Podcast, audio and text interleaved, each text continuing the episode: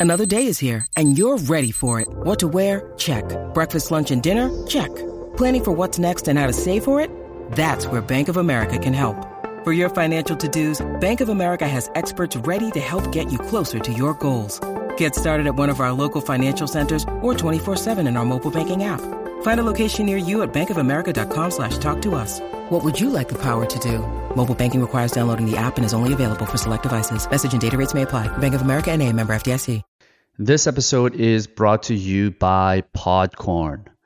Now, if you guys haven't heard about Podcorn in the past, Podcorn is brought to you by the team that also brought you FameBit, which is a YouTube influencer marketplace that was acquired by Google and YouTube. Now they are leveraging their experience and offering the same benefits and same expertise for podcasters.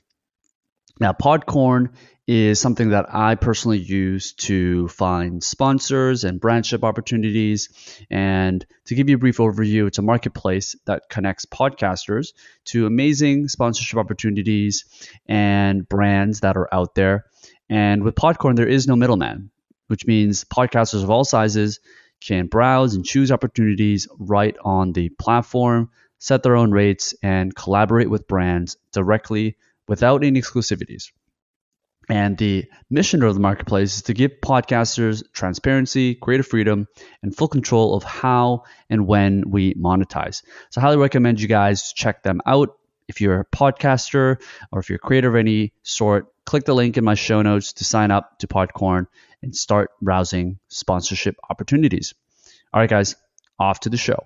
Hello, friends. Today we have Robin Sharma on the podcast today, and uh, been excited to have Robin on for a while. He's a uh, uh, another fellow based in Toronto, and for those of you guys that haven't heard about Robin, he was recognized as one of the top five leadership experts in an independent survey done with 22,000 people, alongside the names of Jack Welch, uh, Richard Branson, Shaquille O'Neal, who knew, and uh, Bill Clinton. So you know, for the past few years, I've been trying to knock my nocturnal schedule out and trying to, uh, you know, create a create a morning schedule as best as I could.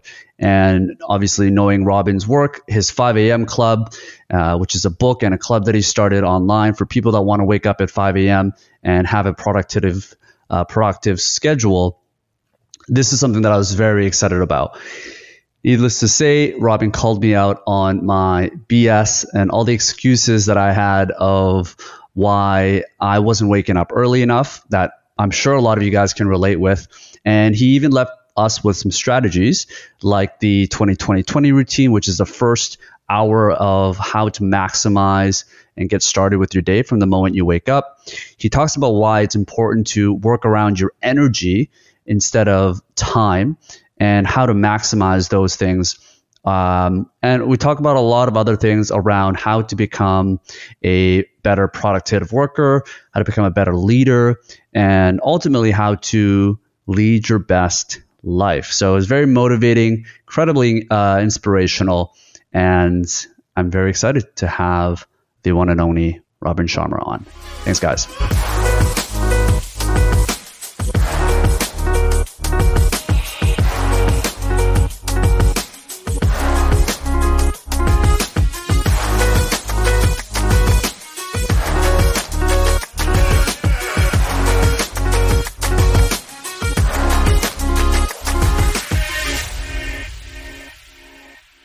So as we discussed right before the call, uh, I'm currently here in Spain. You're you're in Toronto. Spain is a bit tricky in terms of the way they, uh, I guess, the way they have their scheduling set up, meaning everything is a bit later. I would say a lot later than perhaps what the 5 a.m. club is uh, all about. You know, people here have dinner at 9 p.m., sometimes 10 p.m. They go out before COVID times, of course and they have their siestas at four to five. Everything here and closes.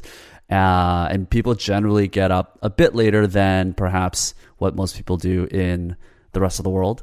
I'm having a difficult time. I, I always feel almost this nocturnal sense because uh, I've always been like this a little bit. So Spain actually is a good fit to my schedule.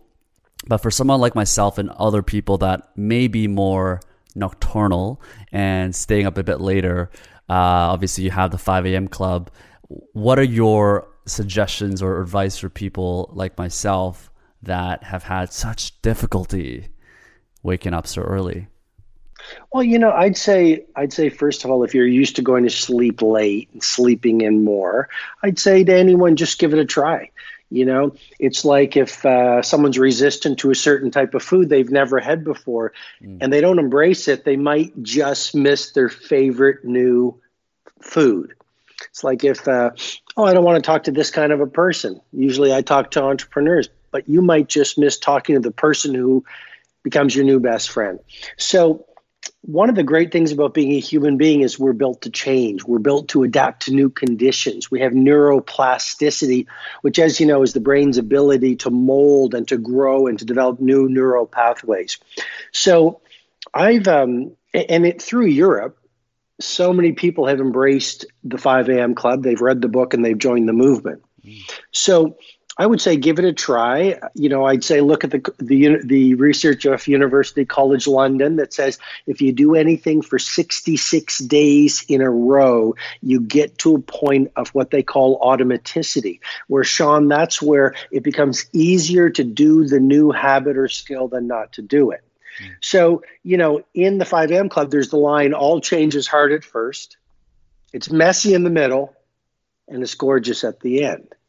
And so it's it's like when you're trying to work out or learn any other skill, maybe it's skiing, maybe it's surfing. It's hard at first because you're going through change. It's messy in the middle because you're letting go of the old ways. You haven't quite wired in the new ways. But once you've installed the 5 a.m. club habit, you're up at 5 a.m. You've got an hour to, run the 20 20 20 formula that I talk about in the book. And it's six o'clock, and you feel fundamentally different cognitively, physically, energetically, spiritually. And it's a it's a brilliant way to start the day. And the last thing I'd say about that is if you don't want to do it every day, because you'll you know you'll want to go have some fun and enjoy some sangria because you, you told me you're in you're in Spain you know and have a beautiful meal with your friend, then do it four times a week do it five times do it on the days that you need to be incredibly productive and focused and take a few days off. That's a good balance too.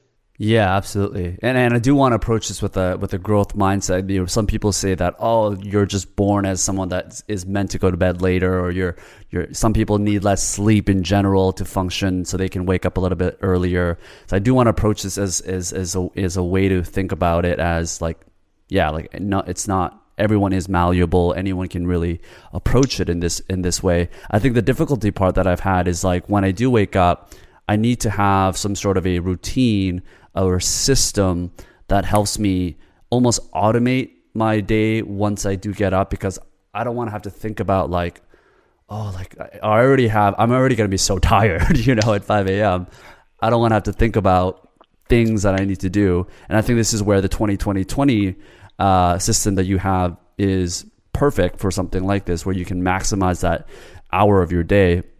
Can we go into a little bit about what got you into creating something like this and a little bit of a breakdown of what it is? I, sure would love to, Sean. Before we do that, I just want to, to speak to what you said, which is, you know, you, have the growth mindset. I know that's such a key part of your theme and, and what you do with this excellent podcast. And then you said, you know, and I'll get up at 5 a.m. and I'll be really tired. And I would just invite you to play with the idea what if you weren't tired at rising at 5 a.m.? Because in the book, I talk about the importance of a pre sleep routine. And what I'm actually suggesting, and I've been at this going into my 25th year, teaching people elite performance leadership. And part of that has been the 5 a.m. club in the morning routine, which is now, you know, so it's so popular and it's so wonderful to see so many people dialing in the way they start their day. When you do this method with fidelity, with commitment, with enthusiasm, it's almost like this upward spiral of success you're doing the second wind workout that I talk about in the book. You're getting the two massage protocol. You've got a great pre sleep ritual. You've got your 20 20 20 morning routine. You're running the five great hours ritual I talk about in the book. And all of a sudden, you're getting fitter. Your cognition is increasing. You're wiring new neural pathways. You're loving your life more. You're releasing more dopamine. You're sleeping more deeply. You're eating more cleanly what starts to happen is actually you don't wake up exhausted and tired like one might think. So it's it's applying everything, all of the different methods in the book with consistency, and then just enjoying the process as you wire it in and get the benefits. Gotcha, gotcha. And and how important is the 5 a.m.? Is there any is there any science or research to why 5 a.m. is such an important number. I guess I'm curious to know why you didn't choose, let's say, 6 a.m. or 4 a.m. Is there a particular reason why 5 a.m. was such a chosen number?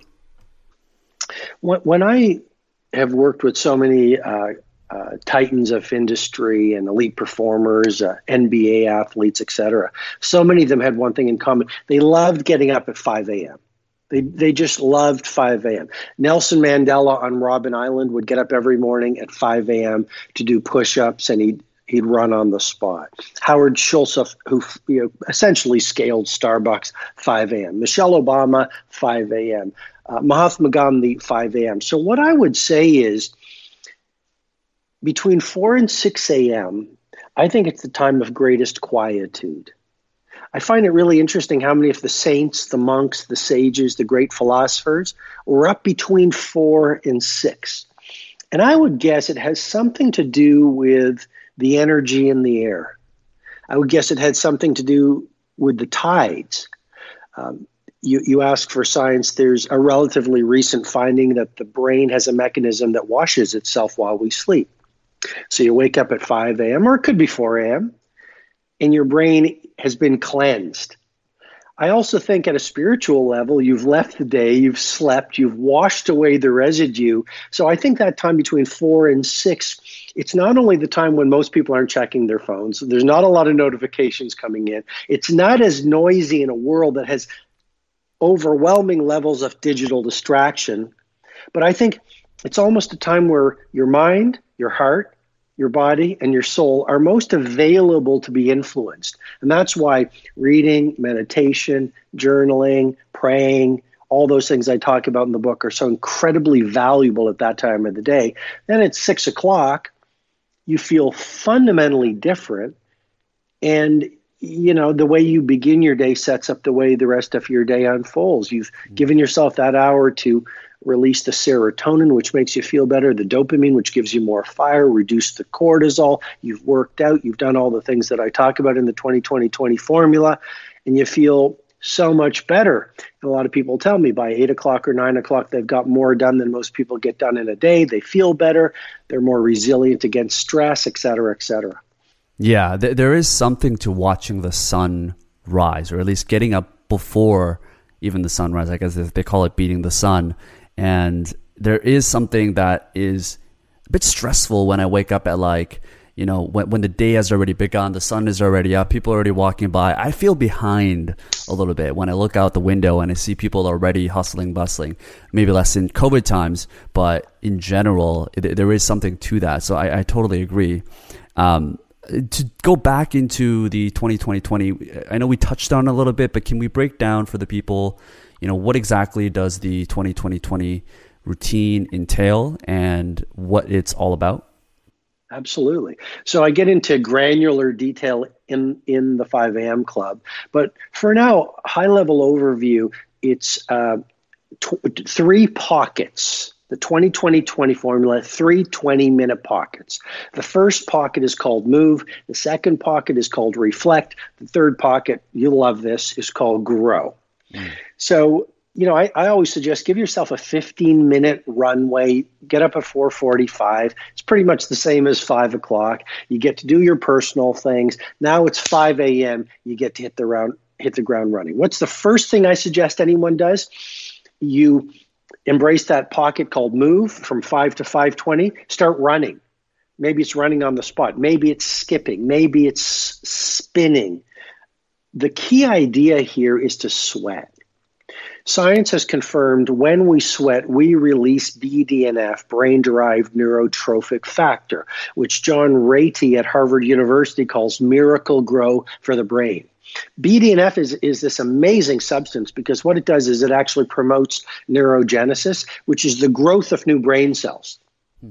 BDNF actually accelerates the connections and the density between all our neural pathways, which increases cognition and processing ability. BDNF actually repairs brain cells that have been damaged by stress. So you're sweating, you're working out first thing in that uh, move pocket for 20 minutes. You're hydrating, which increases meta, uh, mitochondrial function. You're releasing dopamine, the inspirational neurotransmitter. So, Sean, you wake up tired, but one of the brain tattoos I believe in is the way you wake up doesn't doesn't mandate or you know re- require the way you're going to feel an hour later or even 20 minutes later. Sure. So you right, so you're working out, you're releasing dopamine, that makes you feel better. You're releasing norepinephrine. Norepinephrine boosts focus.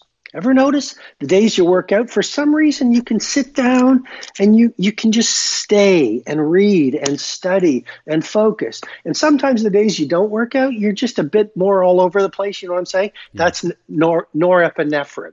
So just by doing that, you have activated a pharmacy of mastery within your brain, and it's available to every one of us, but most of us don't do it.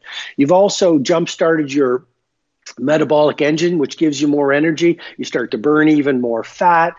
Uh, I also, while I'm working out in that 20 minute pocket, I often watch a podcast or I will watch a documentary or I will read. And I have this cocktail. I don't have it right here, but you know, I'll have vitamin C in it and I'll have, um, you know, some a green supplement.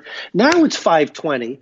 I'm feeling fundamentally different. I've spent 20 minutes already learning while I've worked out. I've activated, you know, I, have awakened my cognition. My energy is, is great. We get into the second 20 minutes from 520 to 540, second pocket of the 20 20 20 formula, which is reflect. Well, we live in a world where I think a lot of people have fallen into the trap of superficiality versus granularity. We snack on content our conversations are quick and superficial. We don't spend a lot of time in philosophy asking ourselves, what are my values? Who must I be? What must I improve? How must I conduct my life for it to be a heroic life? And then we end up at 50, 70, or at the last hour for our last day. And we say, well, I live society's life, but I never got to know myself and live my life. And I think that's the greatest heartbreak of all. And I do believe your days are your life in miniature. So as you handcraft each day, so you handcraft your weeks, quarters, years, life. So you just have to get your mornings right and your days right.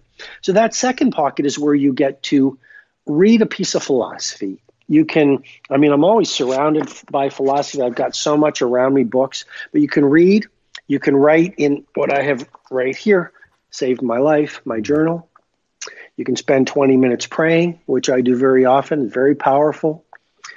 Uh, you can meditate, which I really love doing and I recommend to people, or you can just sit in stillness and solitude and silence and get to know yourself again. I mean, Blaise Pascal, the French mathematician, said most of man's miseries derive from his inability to sit quietly in a room with himself. That's so true. Right? That's why we have to reach for the phone. We have to eat. We have to watch TV. We have to go out because we're escaping who we truly are. But if we don't have a strong personal relationship, every other relationship will be degraded. And then the final pocket of the 2020 20 formula, which is part of the foundation of the 5 a.m. Club book, is uh, again, you'll like it, Sean, it's grow. And um, when I mentor the billionaires and I work with Starbucks and IBM Watson and Nike and all these companies, the best of the best, they do have the growth mindset and they have an incredible obsession with curiosity. You see, what makes a victim is they love TVs. What makes uh, a leader is they love education and learning. And uh, the thing about a master is she never thinks she's a master. She never loses the white belt mentality. So 20 minutes in a world that doesn't study anymore, in a world that doesn't really want to go granular on their skill, this is where you get to watch you know your podcast you get to do an online course for 20 minutes you get to read you get to review your journal notes but you spend 20 minutes minimum just in in in growth and learning and that essentially is a high level view of the 2020 20 formula and then in the book i've got the 10 rituals of daily genius which also accelerate productivity exponentially I love it. I love it. Now, in, in, terms of making this a consistent practice, you know, a lot of people can try and experiment, tap their feet into the pool, try to get this in, and maybe they do it once, maybe they do it twice. But to do it for a lifetime is a very different animal, right? And it's only a few people that actually end up sticking with it. If you're talking about New Year's resolutions, it's a good data point of how people just don't stick with their goals. They don't have a system. How do you recommend and advise people to have this level of consistency with a routine such as waking up at 5 a.m. and other things that can translate? Well, it, it's the, the word I would offer is maybe not a word you've heard your guests use, or maybe you have, but it's it's terroir. Never heard of it. Or ma- okay, or yeah. maybe I'll offer, you know, but you love growth, so I want to I want to you know I want us to have fun in this time together and terroir or ecosystem. Hmm. So here you're going, Robin. What are you talking about? Here's what I mean. Look, I could give you an easy answer, and I could say the way you wire in a habit is you wire in a habit.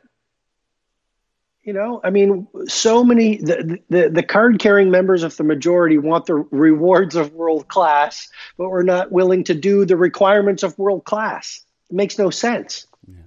We, we want a beautiful life. We want great fitness. We want work that has meaning. We want beautiful family relationships. We want respect from our peers. We want to have a massive impact on the world. But we want to watch the Queen's Gambit every night for five hours. It's a great show, though. It's. yeah, it is. So maybe not. Maybe not the best example. Um, but you know, hard is good you know, pursuing that which is hardest is that which is most valuable. And society has brainwashed us and actually hypnotized us into seeking what is easy. So how do you lock in the 5 a.m. club routine so it becomes easy? Well, the first thing you do is you start to th- think through some philosophy and you start to ask yourself, how do I want to conduct my life? Do I want to be a heavyweight on the planet or I do, do I want to be a lightweight? Do I want true psychic joy, which comes from doing difficult things? Or do I want to be part of the easy group hmm. that never really knows? Their magic, their craft, their impact, and true honor. And the more you can immerse yourself every day in your philosophy and your values and connect with your mortality, you know, that how do I want to have, how do, how will I wish I will have lived on the last hour of my last day? Then you start to live life to the point. So that's one way to approach it. But terroir is if if you enjoy a good glass of wine, for example, and you go to a, on a wine tasting, you will learn uh, on the vineyard there's the terroir, and the terroir is the wind and it's the climate and the quality of the soil, the quality of the vines, and the terroir is the environment that creates either a great wine or a mediocre wine. Mm. And life is too short for a bad of a, a, a bad glass of wine. So where am I going with this? If you really want to upgrade your routines and be a member of the 5 a.m. club in good standing, you got to look at your entire terroir. Because your influences are affecting your mindset and actually, it's not just mindset. There's three other interior empires I introduce in the book mindset, heart set, health set, and soul set. Mindset is only our psychology. Human beings have, have a heart. We have our emotionality, we have our bodies, our physicality, and we have a spirit, our soul set. So once you start to look at your influences, the people you hang around with, the TV shows you watch, the books you read, who you follow on social media, what food you eat, what your spaces are like, what your office is like, what your car or bicycle is like, what your tools of the trade are like, the clothes you wear, the nation you live in. And you start to have a good hard look at what's toxic and what's inspirational. And you have the courage and wisdom to clean out all those victims you know, those people who make you feel bad, those places that make you feel bad, those social media influencers you follow that make you feel bad. Then you start to upgrade and amplify your native ability and willpower and energy to make the choices that are most aligned with your highest self. So your terroir is one of the biggest reasons why someone will get up, you know try something for 2 days like you know that's like Michael Jordan saying, I want to win the NBA title and I'll practice for two days. I'm not judging. I'm just saying it's a pretty weak way to live, isn't it? Right, right. Yeah, so it, it's not just being goal driven. You have to change your entire environment so that there's not going to be distractions that, even despite how focused you are, maybe you're going to be swerved this way because you saw something on Instagram or because you had a friend that's dragging you down. And all of a sudden this pathway that you're on is no longer the one that you're on. And i guess you go into this negative cycle back to where you were.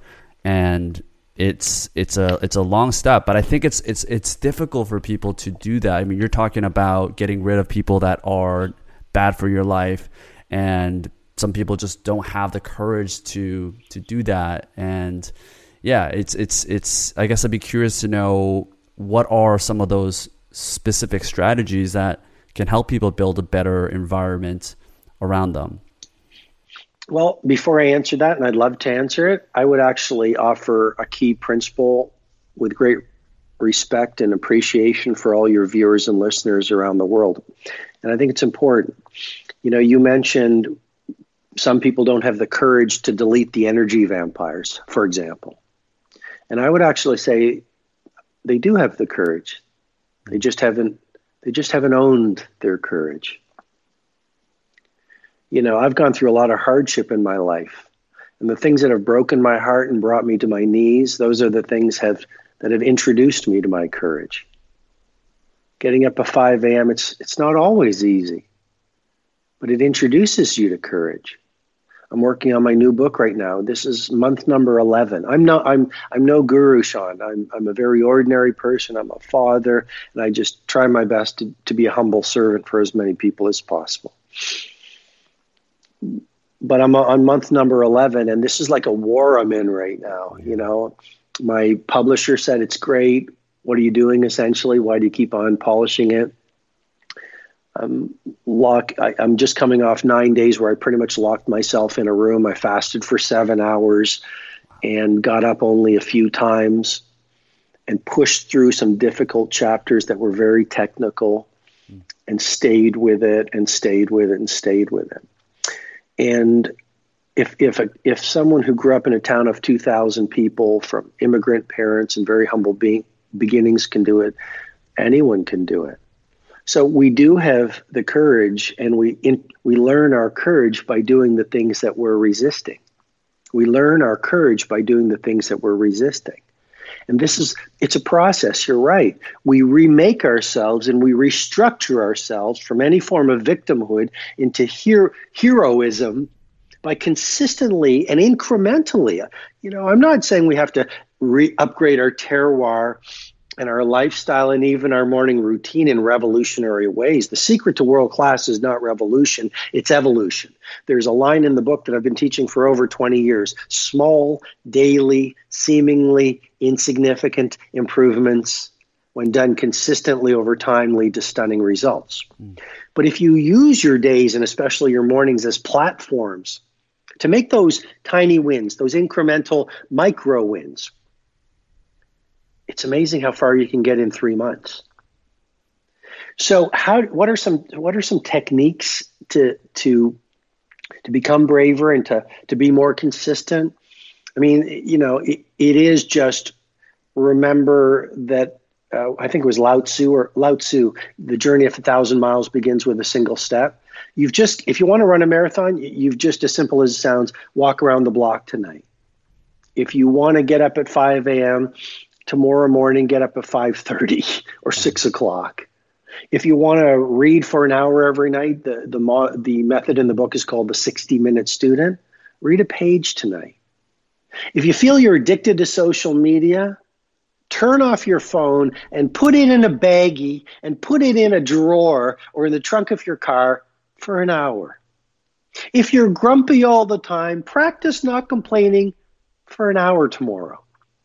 And it's those, you know, it's it's how does we talked about the Queen's Gambit. How does someone become a world-class chess champion? You make the first move. Right. So that's one idea. And then I think the second thing is a written schedule is incredibly powerful. So the things that you schedule are the things that you get done. And just the very act of writing out a weekly schedule Sunday morning, it what you write down actually boosts commitment. Writing things down boosts commitment because it's almost like you're making a self promise to yourself. Also, making public commitments is powerful. You tell people, you go on social media for the next seven days, you won't, you know, I will be getting up at 5 a.m., joining the 5 a.m. club, etc. I think that's important. And then learning is incredibly energizing. I don't know. I don't really get a lot of energy on social media. I don't, I'd love to know what you think. But when I read a book, I just I just get energized, you know? Like I'm looking at these books that I have right here. I just I got this beautiful one. Um, my dad gave me this series of books that aren't available anymore. If you want to see the series I have, I'll show them to you. But so this was one of the missing ones. You know, yeah, I hadn't planned to show this to you, but you're asking about habits. Yeah. And uh, I just went on to Amazon, and I it's obviously old, and I found this one. And I mean, here's here's my dad is a here's some of the books I'm I'm reading. You know, this is one you probably haven't seen, the Seven Day Mental Diet. Pretty great, right? Yeah. Uh, here's one of my favorite books, Seneca on the Shortness of Life. Oh, great book. Isn't that a great book? Great book. Yeah. And and then here's the, here are the ones my dad gave me. My dad's 83. He was a family physician uh, on the east coast of Canada in a little town for 54 years. Wow. And he's a real philosopher. Yeah, he, he gave me the, these books like when I was about 21. Optimism. Damn. Amazing, right? It's this. It's the same series. Look at this. Willpower. Mm mental concentration, self control. We got a little bit of the art of public speaking. So I'm now hunting down the rest of the series, Sean. That's amazing. I mean, it's a testament to what you do. Despite being one of the top leadership experts, you're still have this growth mindset of constantly investing in your own knowledge just to find small slivers of information that maybe you haven't thought about before, or giving getting a different angle from someone else. Like you're always constantly practicing what you preach as well, and it, it says a lot about the advice that you give to the other people.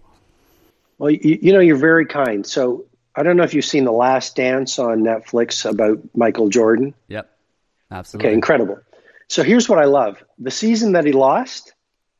The trainer said, Michael, are you going to take the summer off as usual and come back to start training? He goes, No, I'll see you at five o'clock tomorrow morning. Wow. What makes a champion is they never stop wanting to be a champion. I'm not referring to myself at all.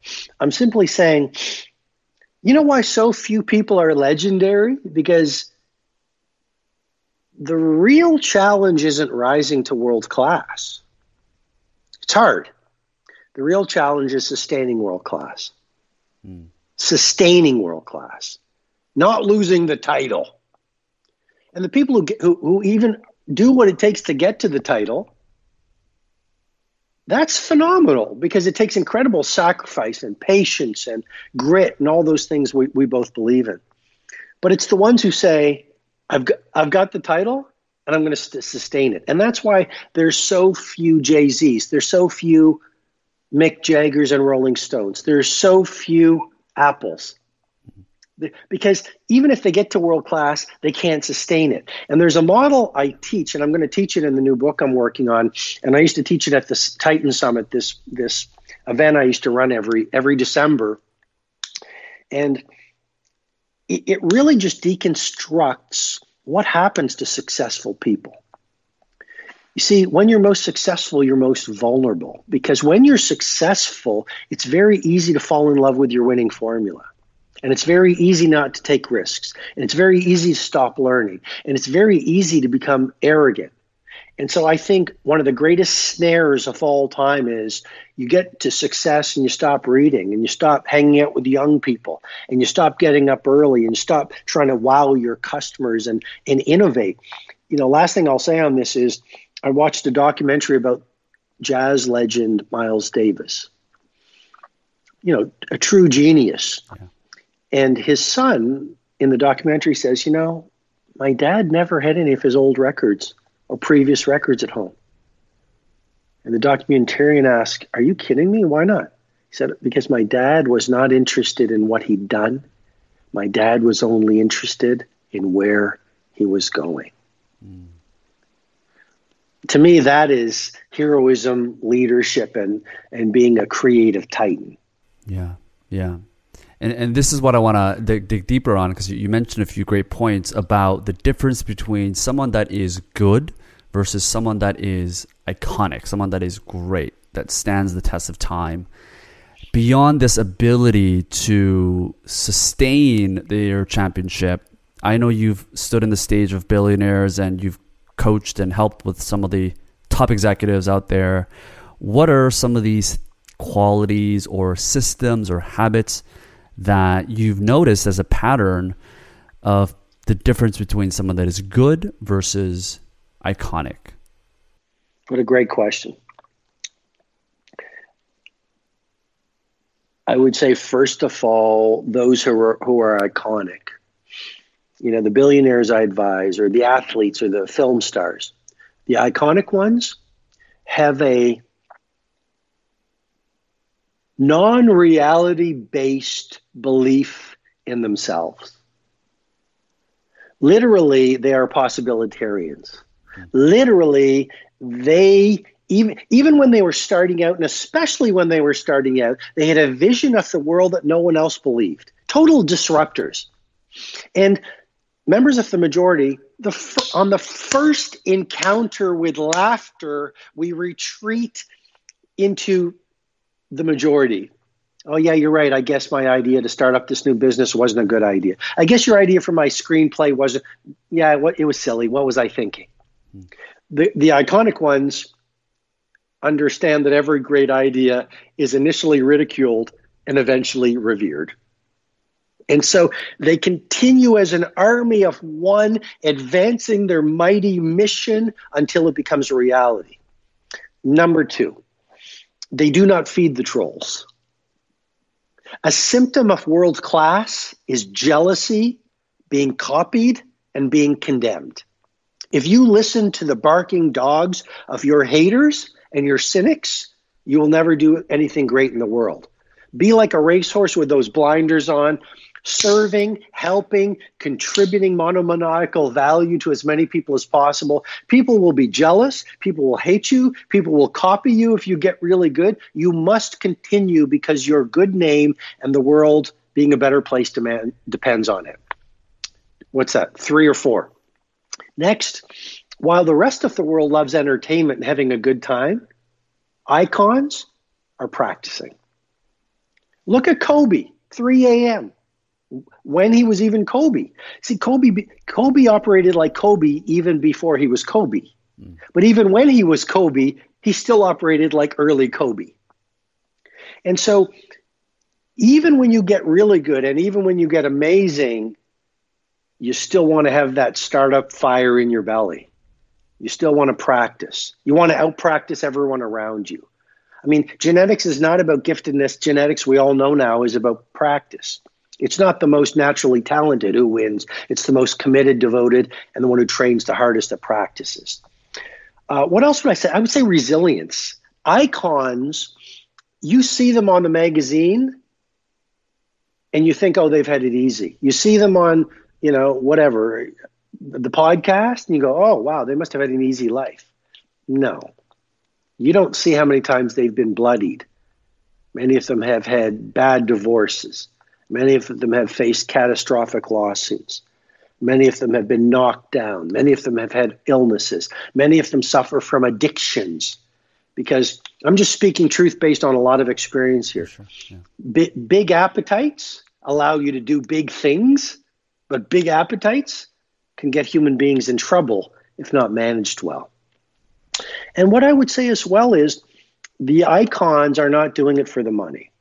I'm not saying that money's not super important to a lot of them, but if you are wishing to write that book because you want a number one bestseller, if you want to start up that thing because you want the, the, the, the, new venture because you want a yacht and a plane and all that, if you are doing what you're doing because you want more social media followers because you really don't love yourself very much inside, so you're trying to fill an emotional hole. When you get attacked, when you get mocked, when you get knocked down and you're laying on the floor bloodied, you probably won't get up. But if you're doing it because it's your oxygen, you must get up and you will get up. Martin Luther King Jr. said, If you have not discovered something you're willing to die for, you're not fit to live. And it's, you know, the real heroes not only in in entrepreneurship, but Mandela, Rosa Parks, Martin Luther King Jr. Then you think of an Elon Musk. You know, you you think of the space explorers. You think of the you know. You think of Christopher Columbus or Madame Curie and all of those people they weren't operating at a cognitive level. They did one of the things that the great heroes have done. They operated at an emotional level. And it's because, you know, the heart is actually a lot wiser than the head. So if you're intellectualizing that you want to win because you want money and applause and fortune, it's not going to get you that far. But if you are coming from the place of the heart where you want to help your brothers and sisters on the planet and you want to do something beautiful through your technology or through your book or whatever it is for the world, then the world is going to reply to you and good things are going to happen. Right, right. And it seems like a lot of this is just about being able to truly know yourself. Uh, you know, there's there's the expression I'm willing to die on this hill. This is a hill I'm willing to die on. As you mentioned, it's greatness that of people that are willing to die for their cause, their purpose, their their mission. And I I think there are certainly people that have it, and it's what make people great. But there's also people that kind of want this thing. They, they, they think they want it maybe because they have other friends that want it, but they never sustain because they don't have that one thing that lights their hearts on fire. You know, if you were to go back to your mid 20s or even early 20s, maybe late 20s, and you were to think about some of the lessons you would tell yourself that allow you to to have some sort of a purpose like this because I think a lot of people whether they like it or not a lot of their purpose comes from suffering in some ways. You've had sufferings I've had sufferings. Uh, and generally the greater the suffering you've had the the the, the bigger the purpose that you've had. You know what are some of these things you would tell yourself in your 20s let's say of some of the lessons that you learned that perhaps later in your life you could really live your life with something that you could die for well, you know, I've um, I've been very blessed, Sean, that I've had some great mentors. When I was about 25, I, I clerked for a chief justice, and um, he was just one of the finest human beings I've ever met. Mm. He was hum- humble, like you can't imagine. Even though he was a legal titan, he was his integrity was flawless. His work ethic was unconquerable and you know he was a huge influence on me. My father has also been a huge influence on me. And my father when i was growing up i mean he, he would recite this phrase from rabindranath tagore. When i was probably in my teens and he'd say robin when you were born you cried while the world rejoiced. Son live your life in such a way that when you die the world cries while you rejoice and that's the kind of philosophy I was raised in at home. And so, you know, if I was to speak to my 21 year old self, I would I would say a few things. I would say remember how, and, and this is one of the key reasons I actually wrote the 5 a.m. Club, because it's so much more than a book about a world class morning routine that creates exponential creativity, productivity, and prosperity. It's really a handbook for anyone who is saying, like, how do I find my way? How do I live my gifts and my talents? How do I find greater happiness? And how do I serve the world in the process? Because I think the real reason people don't follow their mission is they believe that the Mother Teresa's, or even the people we admire in our communities, are cut from a different cloth. And one of the greatest of all principles for personal mastery is your behavior always, your daily behavior always follows your deepest beliefs. In other words, your income, productivity, and impact will never go any higher than your self identity.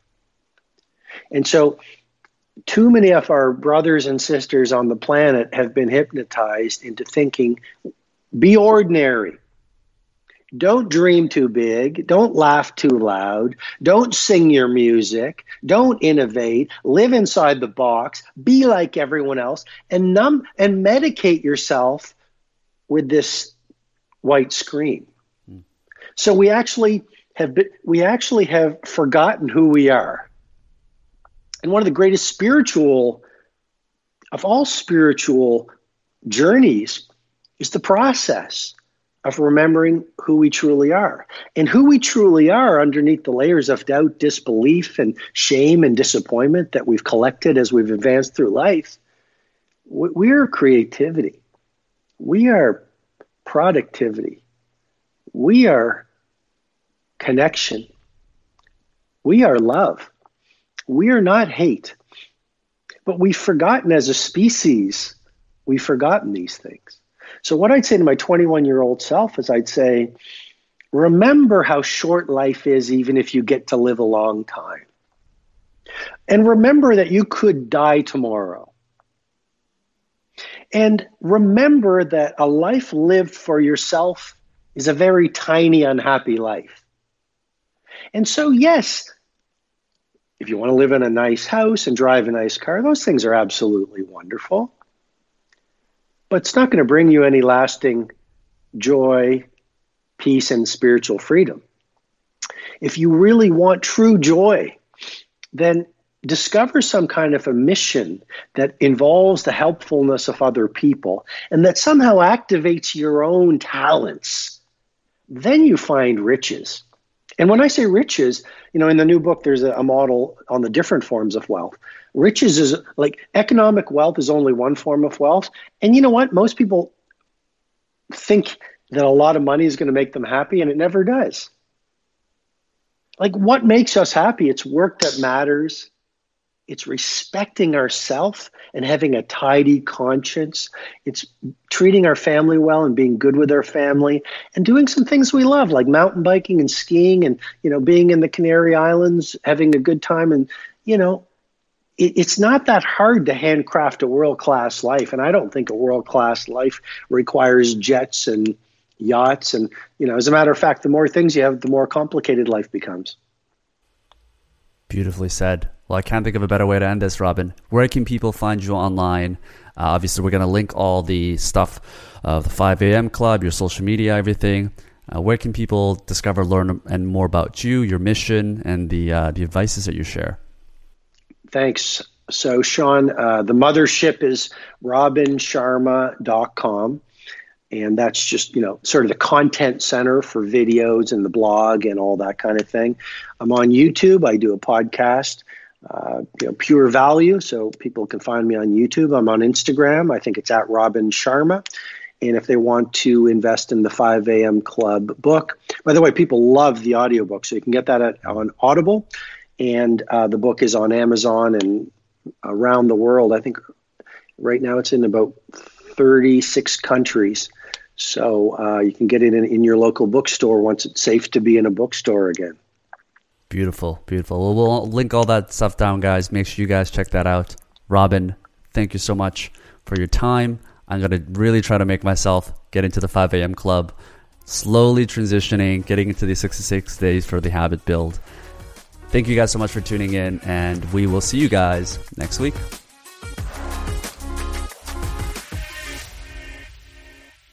Thanks for making it all the way to the end of the show. Hope you really enjoyed our guest today and that you took one thing valuable from our conversation. If you haven't already, I would love it if you could leave a quick rating or review on whichever network you're listening to the show and share this episode with one friend if you found it valuable and if it's something that a friend, a family member, or just someone that you care about could find a little bit of insight from what you learned today.